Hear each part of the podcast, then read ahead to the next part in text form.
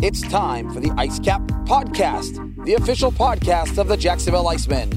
This is your one stop for up to date Icemen and ECHL news. Now, here's your host, Alex Reed. Good day, Icemen family. It is the first edition of the Ice Cap podcast, a podcast devoted to everything Jacksonville Icemen hockey, along with the ECHL and really anything hockey as well.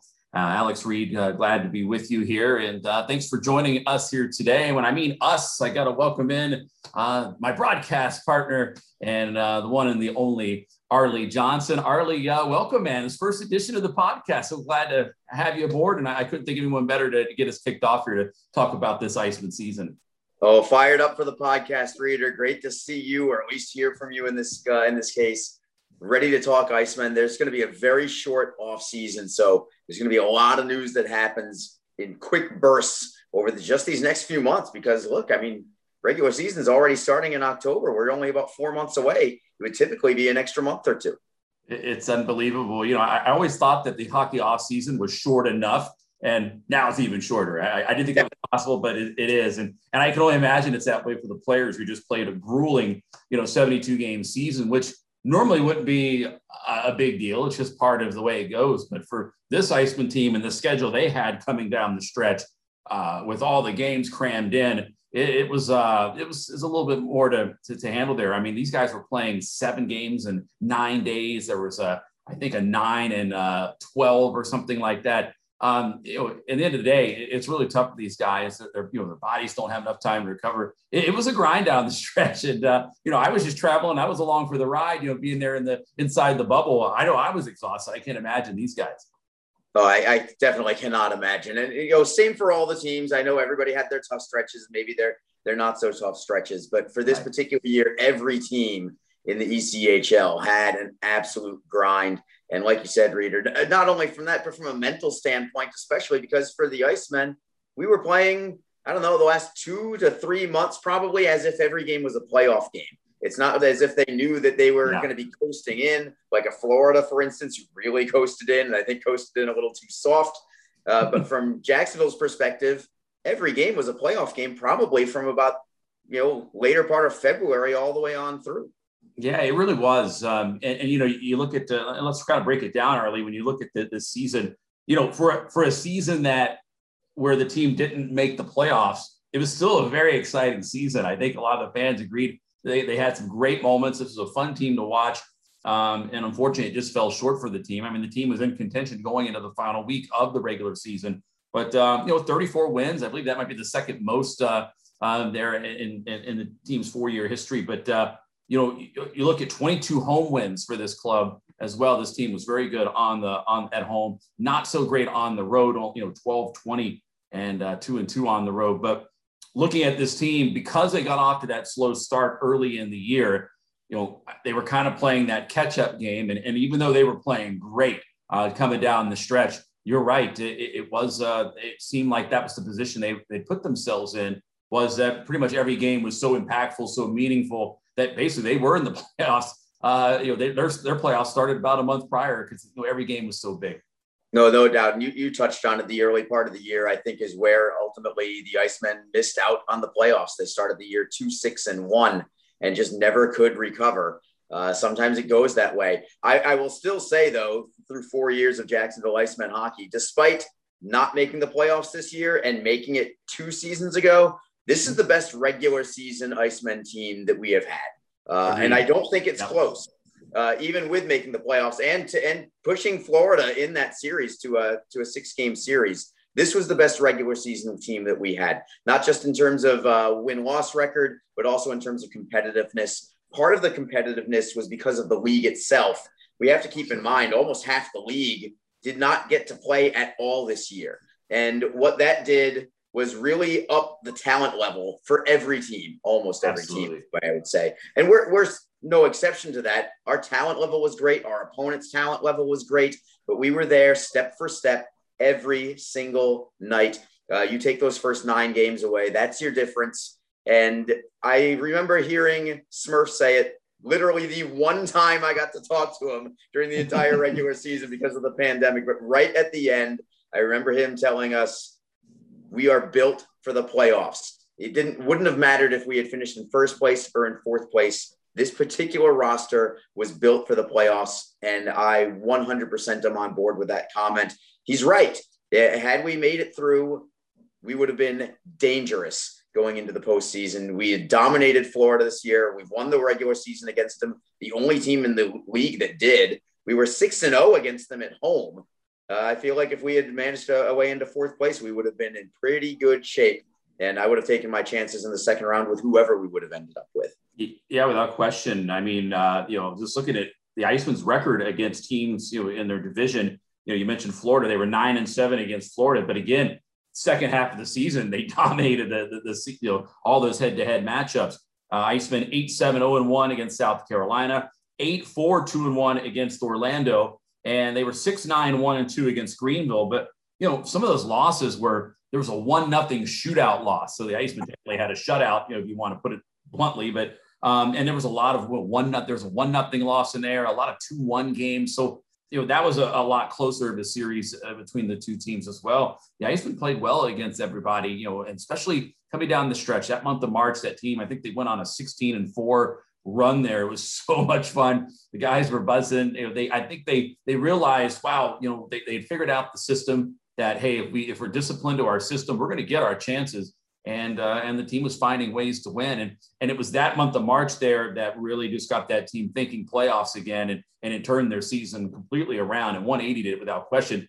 And it started to turn some heads. I will tell you that right now. There were I can't tell you how many times uh, you know being inside the bubble, I got this you know this access, but you know uh, I know that uh, Orlando's coach, Drake Berehowski, he stopped by Smurf's office on the way out to go to the bus. And his office is right there along the way in the hallway. And he said, Hey, I don't know how we won this game today. They won like a shootout game. He said, But you guys are really good right now. Like really good. And, you know, and then even compliments from the Everblades, Brad Ralph, you, know, talk to Smurf and, and, you know, Coach Christie there saying the same thing. He's like, hey, you guys are, you're pretty good. I, you know, the turnaround's been remarkable. So, you know, I think they definitely turned some heads. Nobody wanted to see the Icemen in the first round. And uh, unfortunately, you know, the hardest part for the Icemen was just getting in you know, had they got in and had that reset, you know, this, this, this podcast could have had a different tone to it. Oh, there's no doubt about it. And I, I, know you and I, as broadcast partners, the best tandem in the league. I'll, I'll, go to my grave with that. But even though we didn't get to actually broadcast games together, we would talk on the regular. And you would yeah. tell me like that uh, post game about uh, how other teams feel about the Icemen right now. The other thing that you touched on a lot was the camaraderie within the locker room and just how tight knit yes. this group was, which is a uh, you know, without saying too much about previous years, a vast contrast to at least the season prior to this one. I don't want to go into the details or talk names or anything like that, but let's just say that there were chemistry issues last season, and this current season that we just finished up was the entire opposite side of the coin. Uh, the chemistry for this team, from everything you told me, was as good as you have ever seen. You've been around the block for a little while. How many years? 10, 10 plus years uh, in the ECHL. Done, I've, 12, I've done 12 years at this level. Yeah. Um, I mean, it's hard to find that kind of chemistry.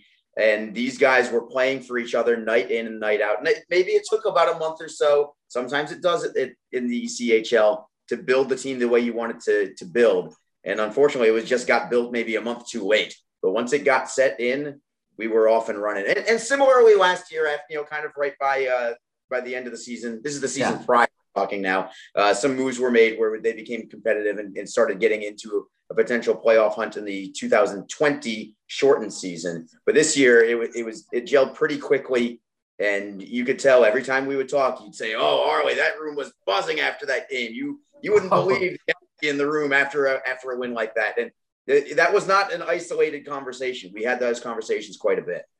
We did, and, and you know whether it be some big games on the road. Uh, I can recall the one in Florida where the team was behind and had a nice rally. Ended up winning in overtime. The guys were coming off the ice all jacked up. They had the music going. I mean, they, it was a lot of fun. You know, and it makes the bus rides fun there.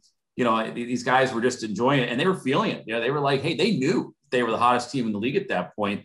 Um, again, a 16 and four run, that's pretty good. And then, of course, you look at, um, you know, they had two five game win streaks in there. couldn't quite get to that sixth one in either one in either yeah. to set the, the, club record. But um, you know, this this team uh, they, they were definitely fun, and and you know, we want to talk about exciting.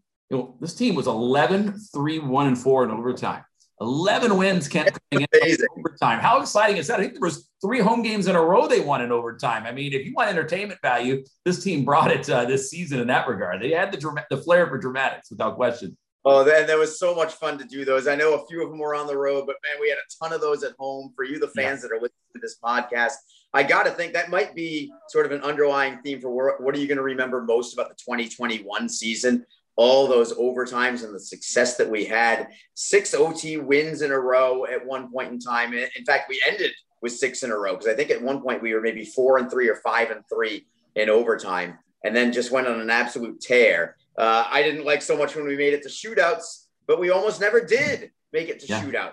We had one shootout victory all season long, uh, and that was all. But the overtime games, just time and again and again, when we needed them, we got them. Uh, and the fans got more than their money's worth, I think, out of their tickets this year. Uh, again, so much excitement. Just got to find a way to get over the hump next year. And let's hope that we have a pretty good core from this yeah. current crew that moves into the 21 22 season. And I think that we will. Yeah, you know, we'll get into that. We'll talk about that core here in just a second. Just another note here, Arley. I was just looking at it.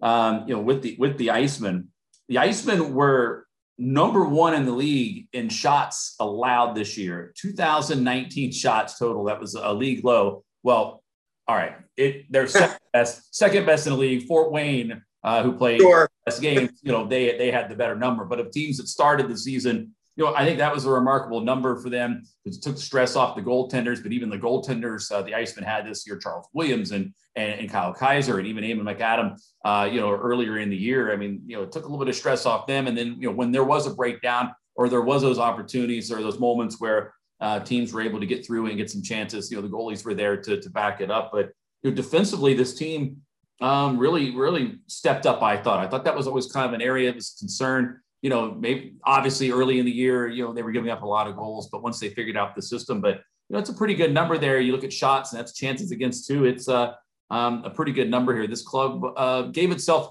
uh, a pretty good position to win on most nights, and even a lot of their losses this year. You know, we talked about the the tight series with Greenville, but a lot of Jacksonville's losses down the stretch were were very tight games, you know, one or two goals, or maybe a two goal uh, deficit with an empty netter or something like that. But right. they're pretty much in every hockey game. No, they were. And I, to me, that shots against uh, being so good, that tells me that the players were buying into the system. Uh, yes. Maybe yes. it took a little bit, but because from a defensive standpoint, you have to be structured. If you lose your structure, you're going to allow chances. And if they're allowing the fewest shots on goal, maybe not quality chances, just shots in general, that tells me that they were disciplined. That tells me that they were doing the right thing.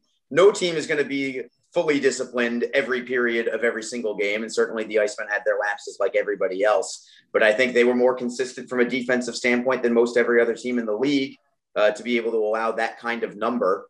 And I'll also add to the goaltending to it also. Charles Williams really stepped up when we needed him to. I remember when he came to the team, this was just as Kyle Kaiser was called up to Providence Providence Bruins of the American Hockey League. And as soon as that happened, it was like uh, punch to the stomach from everybody. Like, oh my God, what are we going to do? We lost McAdam. Now we've lost Kaiser. We, we're bringing in Charlie Williams, and you know, we don't know anything about this guy. And we thought that we were in trouble. But I'll tell you what, Willie stepped up in a big way right when we needed him to. He uh, took the reins. You, you had actually alluded to that one nothing shootout loss to Greenville. I think that was that was one of the first times just after Kaiser had gotten called up, and yeah. he uh, and he absolutely stonewalled that club. It was a shame that the offense couldn't provide anything for him because he deserved a better fate that game. But yeah, right when we needed him to, he was there, and we didn't really have a one-two punch once Kaiser was up. It was really just one and one. It was like right hand, right hand, right hand. Williams, Williams, Williams. There was a point where he started 26 of 30 games for the And in this particular season, when you were talking about seven games in nine days or 10 games in 14 days, those stretches would happen. And it'd be Williams night after night after night. I'm sure he was exhausted. And yet still, he was able to put forth that kind of performance. I, I tip of the cap to Willie for for how he did in a very adverse situation. Yeah, and you know he's a likable guy in the room. We talked about the that you know that the relationship that all the guys had, and they wanted to play hard for him because they just knew there was just nights he was laying it out on the line for him. And uh, again, he was the goaltender during that great stretch of run there in March. He ended up winning goaltender of the month, deservedly so there for the month of March. Uh, you know for the ECHL. So um, without question, uh, tip of the cap there to to, to Willie and uh, to his season here this year. And of course, you know, let's get back to that. You know, let's talk about the core that the Icemen, you know, have coming back or potentially have coming back. There, no one's been signed yet. You know, that that's that period hasn't started yet. But the Icemen do own rights to players, and you know, obviously there's a structure and there's a, a place here trying to build off what, what you know the end of the season, the second half of the season. You know, what do the Icemen have? Well, we just talked about Williams. The Icemen do have the rights to Charles Williams. He wasn't on a you know an AHL or NHL deal, so they'll be able to uh, have a chance to try to get you know Charles Williams back in the fold. But there's a pretty good group here, Arley, that uh, of players that the Icemen have uh, the contract rights to, and as long as the players and you know I say the ECHL, as long as players don't go to the dreaded Europe and get lured by uh, by going over to Europe. But uh, you know the Icemen do have uh, the rights to some players to to keep that core intact. They do, especially up front. Uh, which I think bodes well for this team. They're going to add a little bit of chemistry, hopefully a little more offensive flair. You know, we can go through guys like Ara Nazarian. What a trade that was last oh. off season. Uh, you know, Unreal. For, for a lot of the fans out there, they don't necessarily know the the how acquired situation. Uh, if you don't recall, and sometimes it's just a press release and then it's gone, especially in the off season. Ara Nazarian was acquired for Chase Lang straight up uh, Adirondack for you know to Jacksonville, one for one trade. Chase Lang had a pretty good year two seasons ago for the Icemen, but maybe wasn't necessarily the right fit for this particular team. You make that one for one trade. Ara Nazarian comes in and becomes your leading scorer, and just the second year in the league as well. And yeah. in a situation where you only have half the teams playing and your talent level is ramped up. I would yeah. expect the second year guys this past year to regress because the talent level would have been so much better, but not in Ara's case. He stepped up his game and then some. Uh, so yeah. absolute fleecing of a trade to me to get Ara Nazarian. And, he is certainly Jacksonville's rights. Then you're going to look at other guys like. And real quick, Arley, real quick, uh, just a note oh, yeah. on.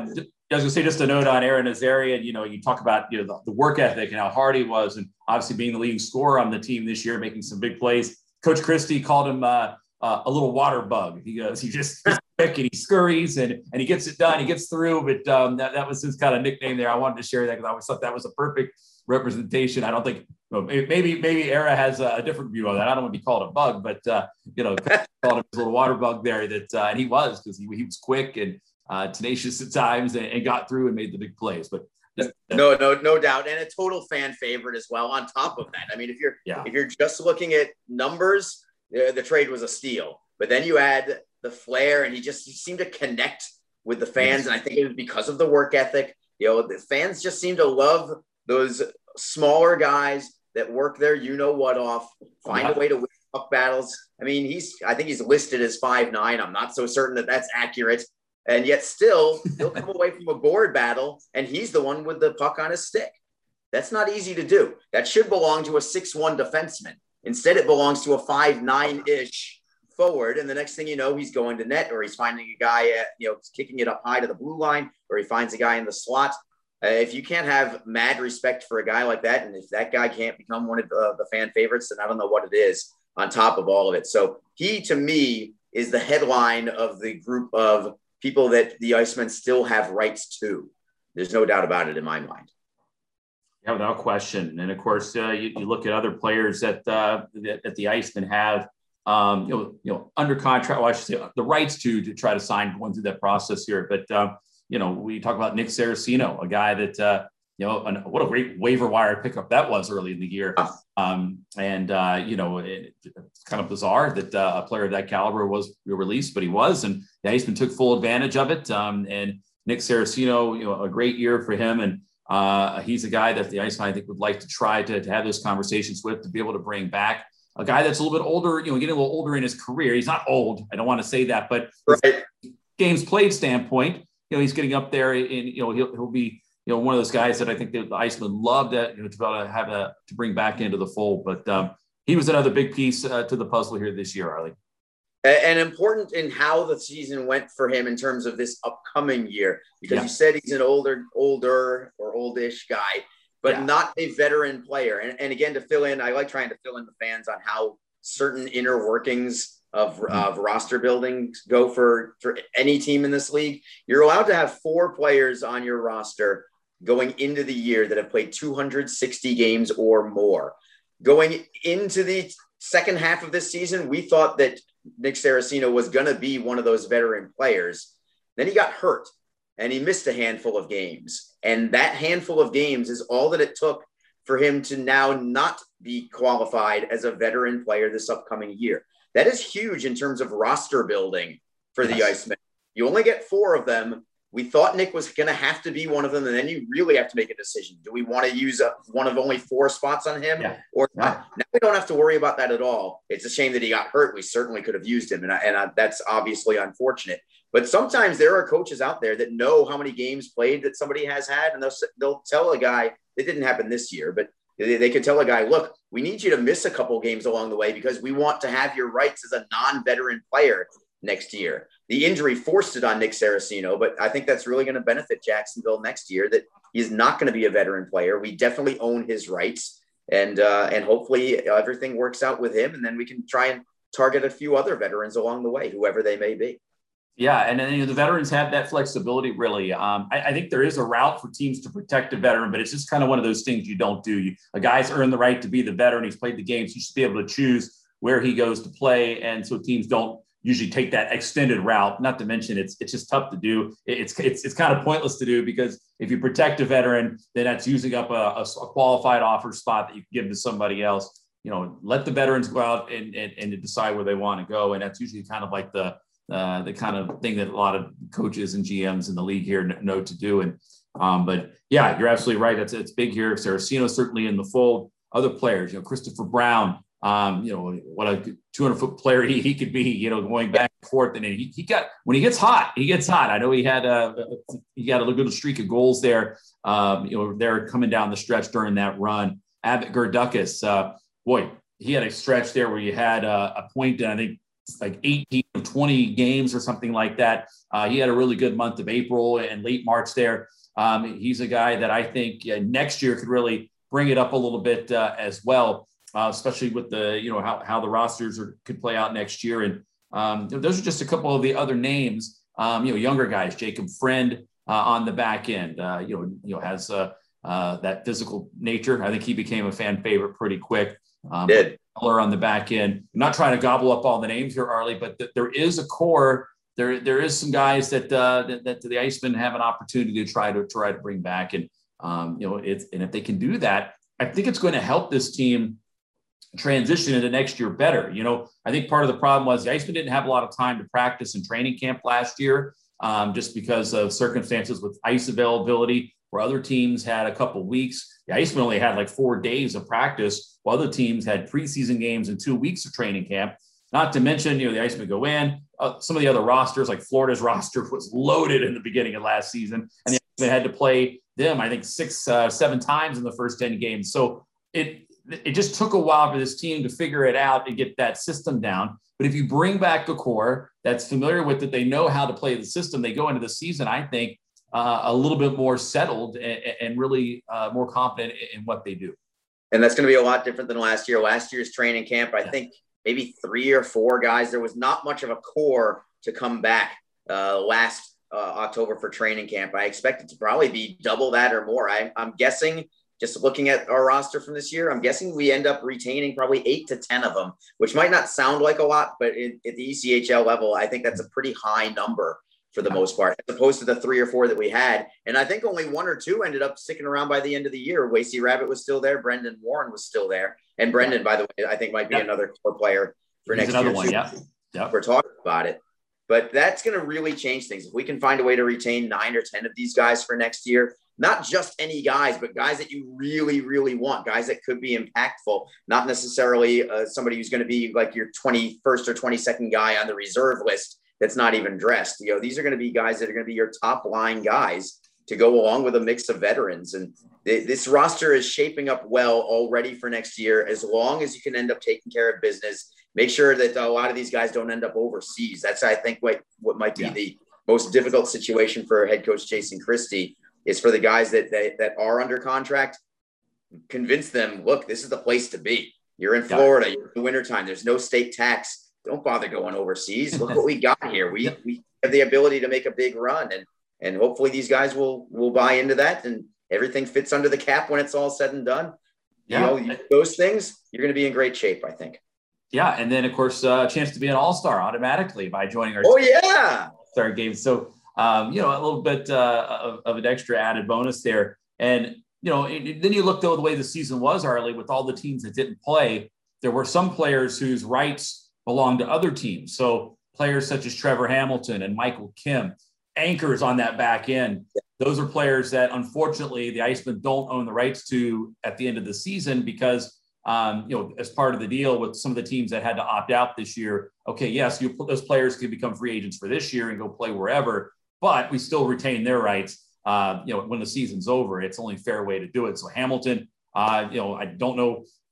I, I think he's going to be, uh, you know, really missed on the back end, but I mean, he does, he is property of the Toledo Walleye. Michael Kim, property of um, the Maine Mariners. And then uh, Mike Szmatula, another guy as well. You know, he he came over from Adirondack, and so uh, and and recently we saw that uh, he is signed uh, overseas. So um, you know that that's that's kind of the bad part about how the season played out. It was great having these guys this year, but there are some guys that they just don't have the rights to uh, based on how the the rules were laid out for teams that opted out for due to COVID nineteen.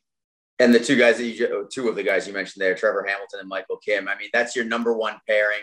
They were yeah. a shutdown pair, and the Icemen are not going to have either one of them. It was, it was a privilege watching them play. Honestly, I thought Hammer was just spectacular. Year, you know, night in, night out. I remember the very first game he suited up, first period, he just laid someone out, and that was a theme all year long. I've never seen such a clean, hard hitter in my life without yeah. almost ever going to the box for the way he was hitting players. No, I don't remember any boarding yeah. penalties. I don't remember any elbow penalties, anything like that. But he was just constantly flattening people, whether it was open ice, whether it's into the glass, didn't matter. Uh, it was always clean and hard. He knew exactly how to do it. And I thought he's one of the best defensemen that the Icemen have had in four years, truthfully. And if you want to talk about team needs for this year, and I know uh, that the fans are going to want to do that, Let's talk about the good things. Yeah, but you know, let's talk about team needs. It's a it's a number one defenseman right now. Maybe a number one two, I yeah. would say, with Michael. Pair, yeah, that might be your second biggest priority is a number two defenseman, and that's where Smurf is going to have his work cut out for him. It's hard to find guys like that, uh, especially if they belong to other teams. Maybe you can find a way to get a rookie. Maybe it has to come via the trade route. That's certainly an option, especially in the offseason. Maybe there's a guy that we do have rights to, but maybe we already know that they're not going to necessarily uh, want to come here, but maybe they want to go somewhere else. You can use these guys as uh, as trade pieces, and if you already know that's what a major uh, shortage in your roster is right now, you've got to find a way to shore it up a couple times over in this case, and that's my biggest worry. Now, am I worried that he'll take care of it? No, he'll find a way to take care of it, and uh, you know, let's just see who these players are when it's all said and done. Maybe it's a veteran defenseman. I would love to see an offensive veteran number one defenseman come here.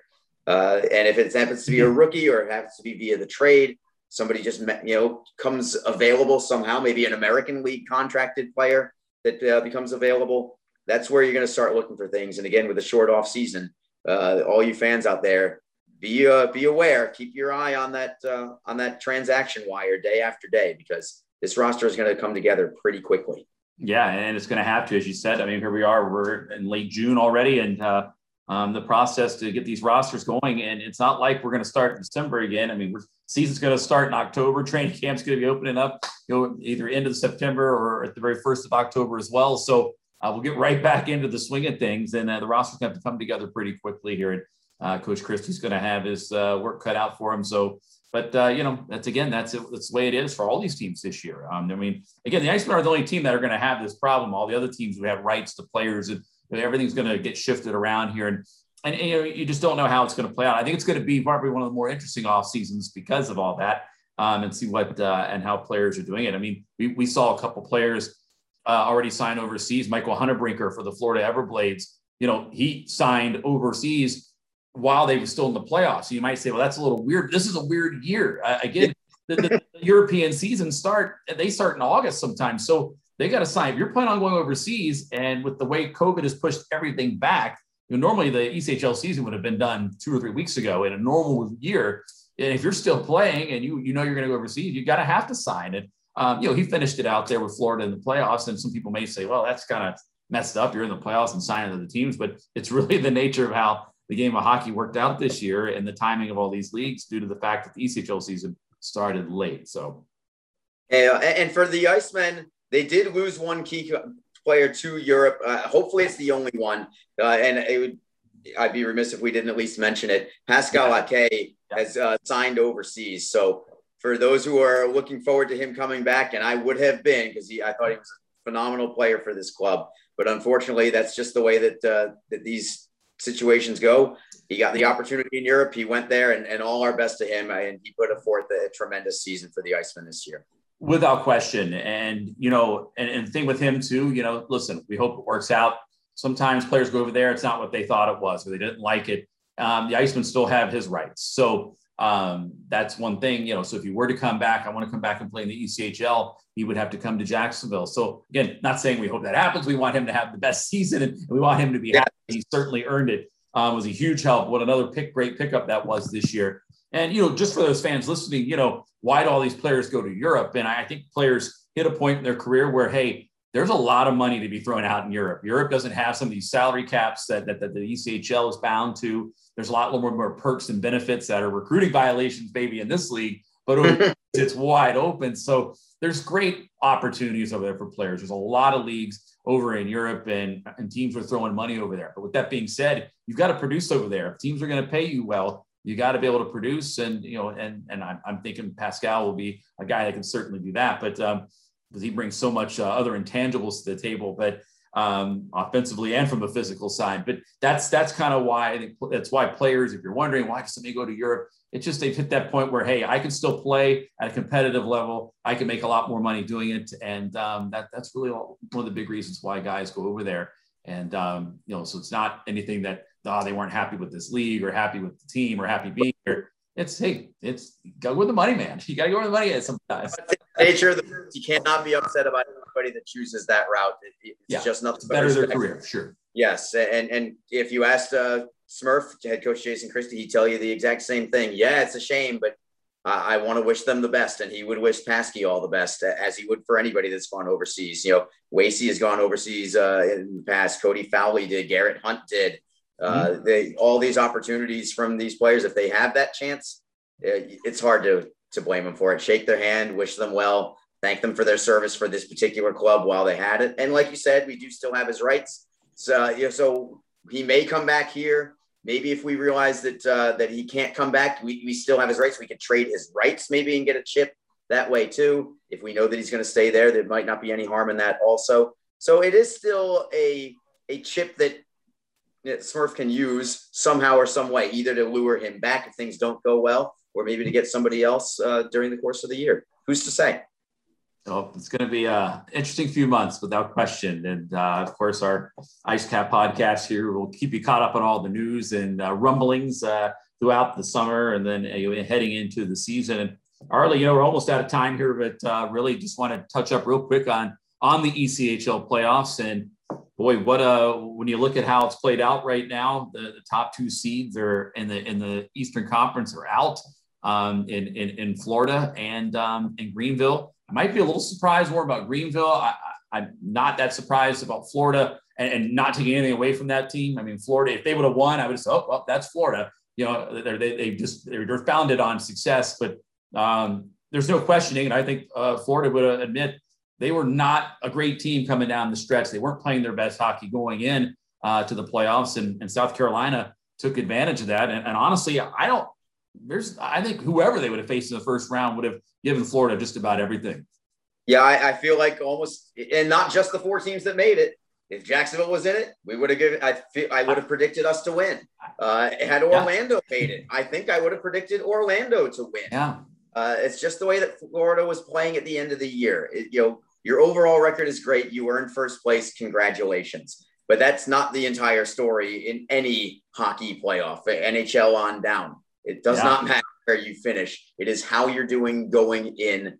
And the two hottest teams in the league uh, certainly from the Eastern Conference. I guess I give Allen uh, a nod in the Western Conference for how hot they were at the end, but it was South Carolina and it was Greenville as the two hottest teams in the Eastern Conference when it was all said and done. South Carolina finished the year on a six game win streak.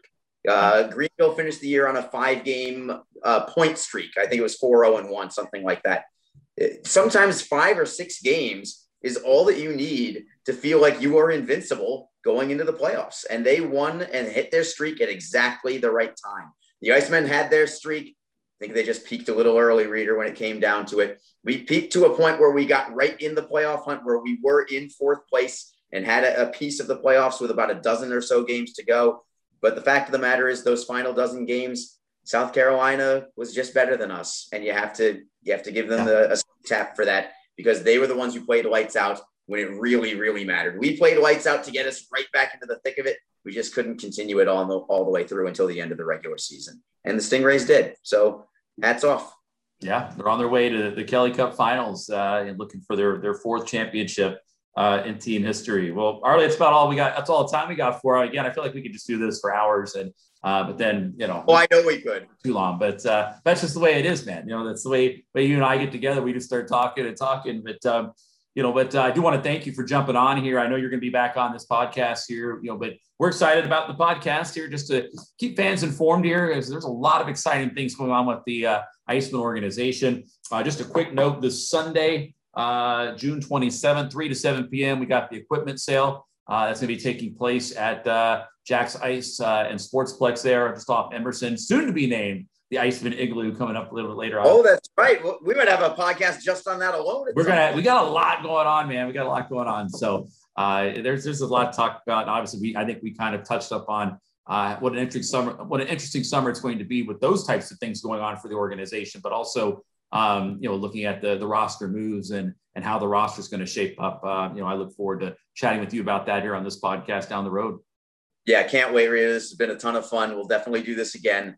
Uh, I know we're still seeing each other virtually for the time being, but I can't wait till that changes. If there's one thing that I would take back from this year, it's uh, being able to, you know, want to get the interaction back uh, in the locker room with you up in the booth. I mean, the two of us uh, up yeah. top for the games is uh, is special to me. So let's make sure we get that and put the headset back on you uh, after a year when you know you as a broadcast you don't get to broadcast all year long for a couple of games. Uh, that, I don't know if the headset will fit over the the bubble, the, the hockey bubble that I was in for the last months. Uh, you know, being down there, and that, that, that could be a whole other conversation. What was it like inside the bubble this year? It was yeah. definitely a, definitely a, a, different year without question. But you're right, man. I, I, can't wait to get back there in the booth and uh, you know not only up there with you on for, for the home games, but uh, you know the chance to to be able to call the games on the road. I, I think our fans would uh, like like to hear uh, uh, a, a, familiar voice, I guess, uh, on the road. Where this year they oh, Listen. I know it. The fans cannot wait to hear you on the road, reader. uh, more for you than for the uh, the opponent's broadcasters, but I guarantee you, some of those opponents' broadcasters they're not too happy with. They want to hear the dulcet tones of Alex Reed. Oh, you're, you're, you're way too kind. Way too kind. Anyway, well, hey, Arley, thanks again, man. This has been fun. Uh, again, for the fans, uh, thanks for tuning in. Our first our first uh, podcast here, the Ice Cap podcast. Uh, we're, we're, looking forward to bringing this to you throughout the summer. For Arley Johnson, I've been Alex. Reed, I've been your host, Alex Reeder, today, and uh, we'll see you next time. Care.